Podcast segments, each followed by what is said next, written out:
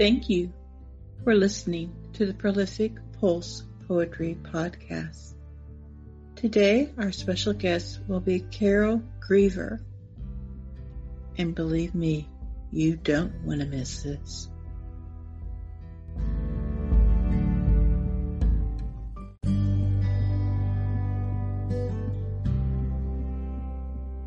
Carol Grever is a recognized poet and nonfiction author. Glimpses, her 2013 poetry collection, won the top Colorado Authors League Prize. Her memoir, Turnings, won 2017 honors.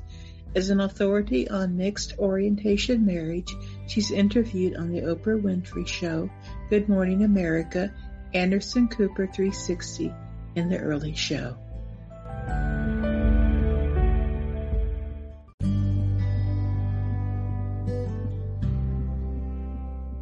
As posted in Amazon, Glimpses, the memoir of poetry, is listed as the archaeology of the soul, artifacts of a lifetime. This poetry connection is archaeology of the soul, exploring events and feelings to discern deeper truths. In gathering and refining poems written over many years, distinct lifetime stages emerge each with particular interests and longings. Individual poems depict slices of time that illuminate vivid moments or mundane experiences to distill their insight.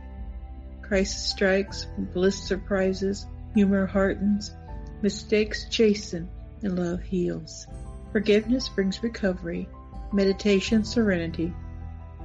The poems reveal deepened understanding with age, and readers may find echoes of their own discoveries. Together, these poetic glimpses suggest the essence of a full life edging toward conclusion with acceptance and peace. Unquote. Well, welcome, welcome to the Prolific Pulse Poetry Podcast. It's great to have you here today, Carol. Thank you. It's just great to be with you, Lisa. Thank you. I've been reading your book. I've gotten as far as Maui, and I'm finding it to be really, really good. I like it a lot. Thank you. I'm I'm glad you like it. This is Glimpses, a memoir and poetry that you're reading, I believe. It is. It is, and it's it's really um, something that I have thought about doing, and I'm just kind of in awe because you have so many poems in here, and they're all, you know, really wonderful. And I thought, how long did it take you to write this? a lifetime? I I guess I've always been writing poetry, and so I I had um, this book is the result of uh, a lot of it is a result of a box of poems that I uh, sort of rediscovered, and I spent a weekend going through them, and I I'm thinking there are a lot of poems here and I might be able to make a book. And so that's sort of how it started. And then I added new work um, all along as I was developing it. But um, it was um, it was published in 2012, but some of these poems were written, goodness, back in the back in the day for sure when my children were young and so on. So it's kind of a it, it is a memoir. It's it's uh, stages in a lifetime, really, written from uh, a mature point of view. Right. It's it's inter- did you find when you went back in in some of the older poems that that there was more editing to do based on what you've learned in oh, life or? oh yes.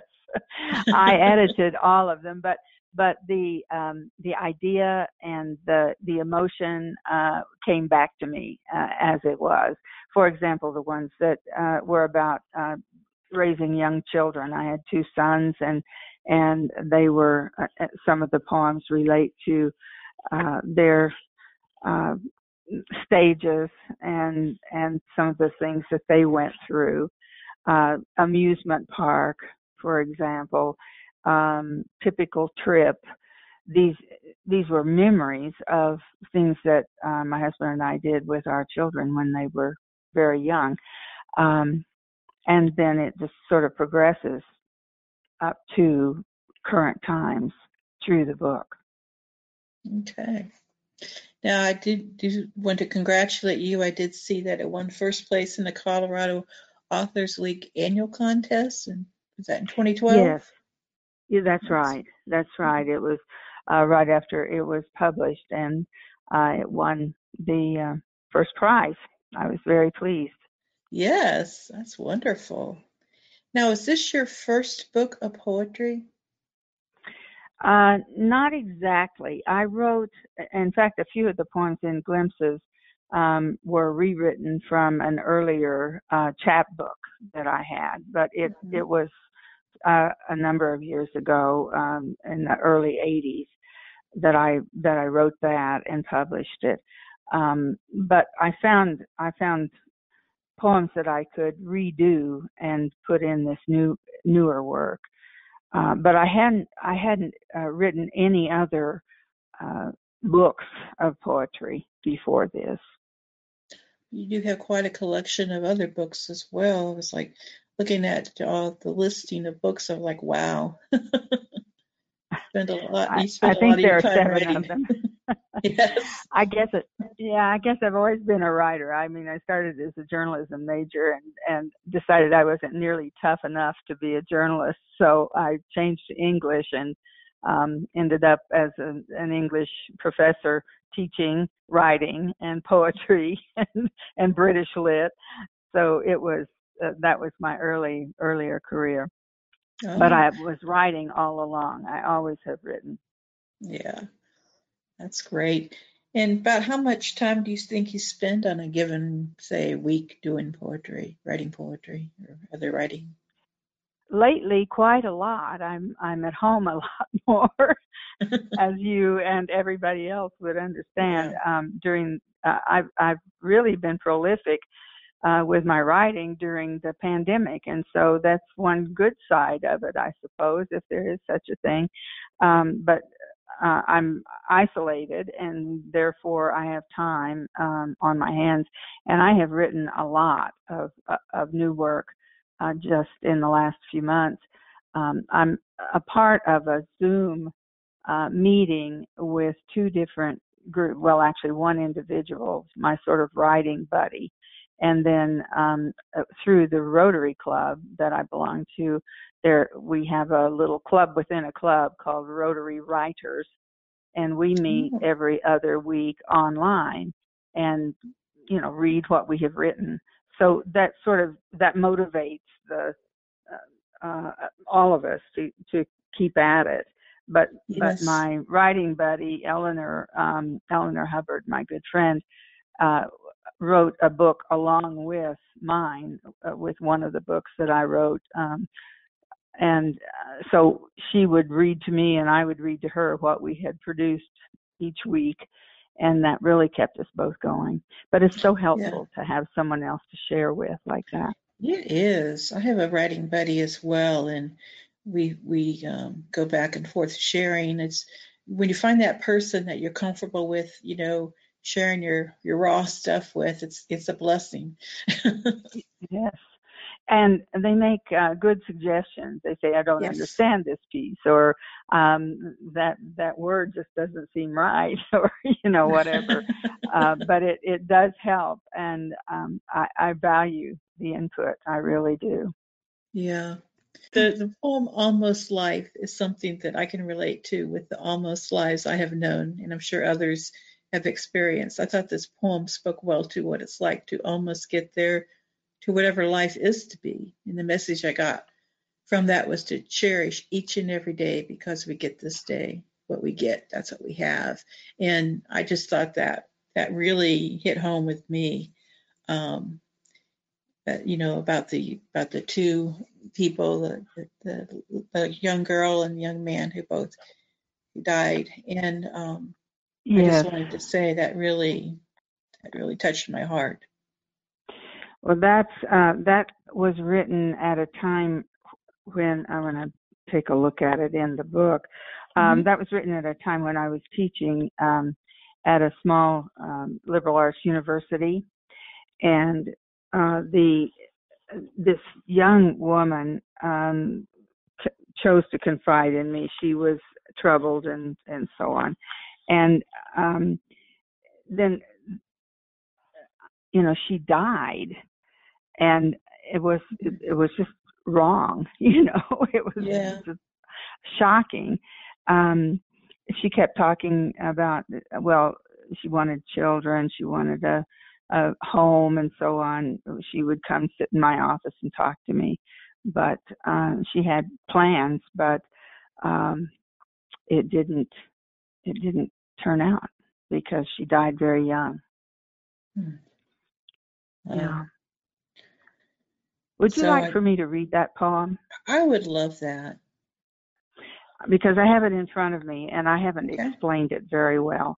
But um, it relates to two different students that I that I had, both of whom died very very young. Mm. They were in, still in college. Almost life. Cindy was a pretty girl with plans. University graduate. She'd marry in June. No freedom and fullness, career and kids. There will be time, she said. She counted days till she'd begin. A few weeks more of regimen and rites, great expectations, till her almost life crashed with her car. Ben was another. I'll start to live after the dissertation. He drank wine, looked weary, I'll be there. I'll be through next week. He was. Stealthy leak in his heart ended another almost life. Almost life. Never shirk. Do your work. Wait till later to play. Or just to die in almost life. Hmm. Wow. That gives me chill bumps. I'm sorry. Just really it does me too every time I think about those those wonderful young people who didn't make it, you know. yeah. Absolutely. Do you have a favorite poem out of your book? I've got two or three, but um, uh, they relate uh, to later times. Um, I a shorter one is uh, called Evergreen, and uh, my chosen home is in Colorado, and I love walking around in the mountains, and particularly um, at the change of seasons. And um, I have a poem here called Evergreen that I'll read. Okay. Sunday dawns bright on autumn aspens. Tender early light quickens clarity. Computer hum confines. Cozy walls close in. Pull on jeans and boots. Escape to solitude. Retreat to canyons where bracing breezes stir crisp October grass. Cross and recross dry four mile creek. Hop on river rocks like the wary puma hidden above. Listen to silence, steep in sunshine, alone but not lonely. Down in the draw, a solitary piñon kneels to the earth in pose of devotion. Needle fingertips reach for the far bank. Bitter winter snows nearly broke its back, but not quite. The miracle is the tree didn't die. Bent double, scarred in submission, its roots survived. On the sun side, new limbs, green arms stretched up, reaching for light. A leader branch emerged fresh, rebirthed from roots of the old. Surprised by joy, alone, not lonely, bent, not broken, reborn, evergreen. Well, you know, that kind of brings to mind like a, a, a genealogy, you know, and how, how life goes on and and you have the roots and you have the the the fresh growth. Um, you know, it just goes on and on through life, generation to generation. Mm-hmm. That poem was, um, yes, that's right. And that particular uh, uh, poem was written at a time when I had, uh, I, I was leaving a marriage and living alone and, you know, trying to figure out where to go next. And I was encouraging myself with the idea that the those uh, roots don't die you know new growth comes. So that was the image that i saw there. Yeah absolutely. Well you you captured it well.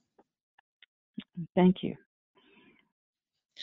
Did you have another poem for us? Um yeah uh, after that period of time i took up um whitewater canoeing as a sport and I, um, I, uh, with another uh, good friend, uh, led some groups of women on these canoe trips on the uh, rivers in Colorado and one in uh, Wyoming. But my favorites were the two Colorado rivers, the Gunnison and the Colorado. And um, I wrote a lot while we were on those trips, and as and afterward with memories of these wonderful, beautiful um, places that that I had just seen, and and the adventure of it, and the you know sometimes the fear of it. You get into rapids, and you know it's it's uh, very exciting. But at night, uh, in the in the evening, we would camp uh, in the canyons, and um, one particularly memorable um, evening, I wrote this poem, and it was um, on the Gunnison, near the Gunnison River. It's called Quiet Time. Sitting like the Buddha in Dominguez Canyon, I practice my heart's name, grounded in rock and sky. Profound silence is broken only by river rush and canyon wren. One seed juniper lays shaded greens on a dozen desert reds. A distant totem guards this quiet, enclosed by ancient sandstone walls.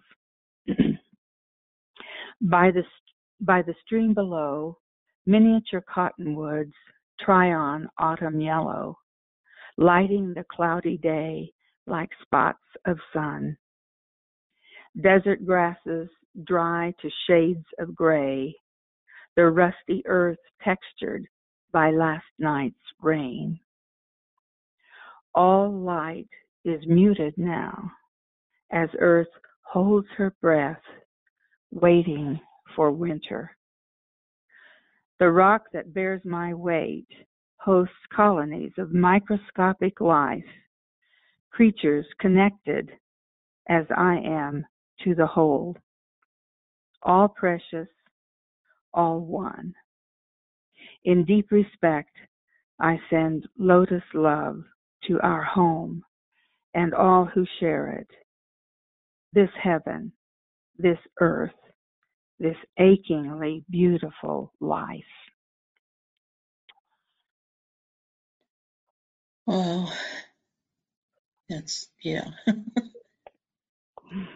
Reminds me of the the times when um, I used to go camping and it was so mm-hmm. quiet and I'd lay there and just take in the, the sounds of the night and just reconnect with nature. Uh, it's it's magical. It really is. It brings you back to your true self. I think. Um, the Gunnison, I think, was my favorite um, river. I love the Colorado too, but um, and I uh, on the Colorado River, uh, canyon wren were prolific. Um, it's a tiny little bird, but has most beautiful warbling song, and so I associate the canyon wren more with the Colorado River. But this uh, particular camp site where we uh, nearly always stopped because it was so lovely, and we could hike uh, through up up the canyon and find quiet places just to sit down and contemplate. So it that was a period of my life that was just magical to me. Right. I don't have the strength anymore to do that. it's hard work to lift those canoes. but it but I really love that that time. Yeah. Yeah, I'm reminiscent of all the camping and and canoeing and different things I did in my younger years and I'm glad I had mm-hmm. those memories. Uh, I don't think physically I could handle it anymore. But well, you, you sort of wear out the parts, I think, that, that yes. are required, like my shoulders, for example. the but, last time, um, yeah, yeah, the last time I I did a um, I did a trip by myself um, as I was transitioning, going through a divorce. To I went to Maine, and um, they only had one canoe I could use there, and it was really a big canoe. And I spent a lot of time circles and hmm. but once I got out there, you know, the peacefulness that you know that I was able mm-hmm. to find, capture and yeah, it was mm-hmm. worth all the trial. it's worth the work. I always it thought was. so too. mm-hmm. Absolutely. so. Now, is there anything that I haven't asked you that you would like to share? Um, the the title of Glimpses, uh, this poetry book that we've talked about that I've read from, uh, is a memoir in poetry, and I think that uh, the writing that I've done, maybe this is true of, for others too, the writing I have done is about this passage through life, and as I'm in my older years. Um, there's so many experiences that I look back on, and they were um, profoundly uh, life changing, and uh, that's that's what I've written about. Um, and so sometimes it's in the form of poetry, and sometimes it's in the form of memoir. I wrote um, a- a- after my first husband came out as gay. I wrote a, a, book of recovery from that because it's it's shocking and you know it's difficult. Um, and the title of that one was My Husband is Gay A Woman's Guide to Surviving the Crisis. And it was a self, sort of a self help book, but it was also written to help other people recover from that recover from that experience, which which is a major life crisis, really. Um, and then I followed that up with um, a second book about long-term recovery because lots of people suffered from depression and other things, and I co-authored that with a, with a psychologist. That's called when when your spouse comes out, a straight mate's recovery manual. So those are two books that were very topical, um, but but memory quilt um, and glimpses and um, another memoir, Turnings, Reflections on a Conscious Life. Those are all just uh, autobiographical in a sense, but mostly they uh, they're memoirs um, about uh, the adventures of a life, of a long life. So um, writing helps me to focus um, on what's real for me, what what's important, and I guess that's why I just keep doing it. I can't stop. Isn't that the truth? I just can't imagine not writing. mm-hmm. Yeah. Nor I. Mm-hmm. Yeah. Well, um, do you have any other poetry you'd like to share? This is a poem that was written um, where the Sea of Cortez marries the Pacific. Um, and I took long walks on that beach. Um, it was rocky and um, rough, and I would walk from the hotel where I was staying down uh, to this mammoth uh, rock formation that was like the it was the end of that piece of land, and it felt like the end of the earth. so um, I titled this this poem Finisterre, where the Sea of Cortez marries the Pacific, melding waters on this Sunday shore. Foamy tide climbs to its higher shelf, washes my bare legs, eases, erases footprints of earlier walkers. A brilliant sun flexes muscles, stronger here than in my mountain home. this sensuous feast awakens every cell, quickens my spirit to see beyond mere eyes. Walking to the point, I admire precise herringbone patterns drawn in the sand by the reaching tide. Fluid fabric washes flat, then emerges again as weaver waves retreat. Abundant life, shining out like glints of sun dancing from here to the flat line where sea meets sky.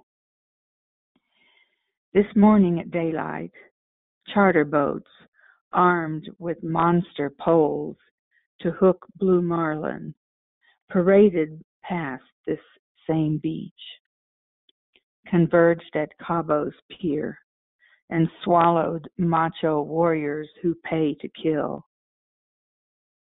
Humbler fisher folk stand in the surf, casting long lines to reel in a writhing prize. Mexican natives, simpler still, work only with line, hook, and weight, clinging with bare feet to high granite at the far end of the beach. Stalking Jack Crevalle for tonight's table. Smaller dramas play out at my feet. Tiny crabs dig instant dens, sucking sand behind them in perfect round pits. So many of them. After a wave, the beach bubbles like pudding in a pot, pouring nutrients into blind mouths. Another wave. Tiny mullet wash up too far Stranded like driftwood, wide eyes stare into space as silver slivers flop and gasp, drowning in air. Moved, I pick them up, toss them back to their wet haven, breathe easier myself. But two large crabs scuttle past into the fringe of foam, taking breakfast. Token rescues don't matter. Creatures live their karma to feed waiting crabs or flocking vultures or other appropriate predators. This is a beach buffet for true natives and always has been. I walk more slowly toward the point, pondering fate. Twenty feet from shore, a lone pelican performs his death defying dive, crashing like kamikaze to gulp his breakfast prey. The point looms now. Finisterre, land's end, end of the earth. What dark beast waits in shadows of rocks? or smiles in innocent sunlight to feast on this flesh? What ocean of wisdom will take me, and to what end? Wow. That's kind of a that's kind of a grim poem, but well, I, I thought the it. imagery worked. yes, not kind of look at pudding boiling. It's quite the same again. No, I, I think you did a lot of great analogy there. Um, uh, I, I just wrote down what I saw that morning. It was it was um, a particularly busy morning in nature, and I was able to observe it closely. It, it, it made a big big difference. Yes. Well, Carol, I want to thank you so much for coming on here today. And I don't have a car to give away like Oprah does, but um, I don't suppose you won one the day you were on there, right? Uh, no, I didn't. no, that was that was about the the my husband is gay book. It made a big splash mm-hmm. because it had it was sort of a new topic at that time, which was sure. a number of years ago. But anyway, that yeah. it was my my uh, well, just an experiment in human nature and all kinds of other things. oh, sure. well, you know, I, I really am an Oprah fan, so kudos for being on Oprah. Well, thanks. Well, it was exciting. That was an exciting trip to New York, I, I must say.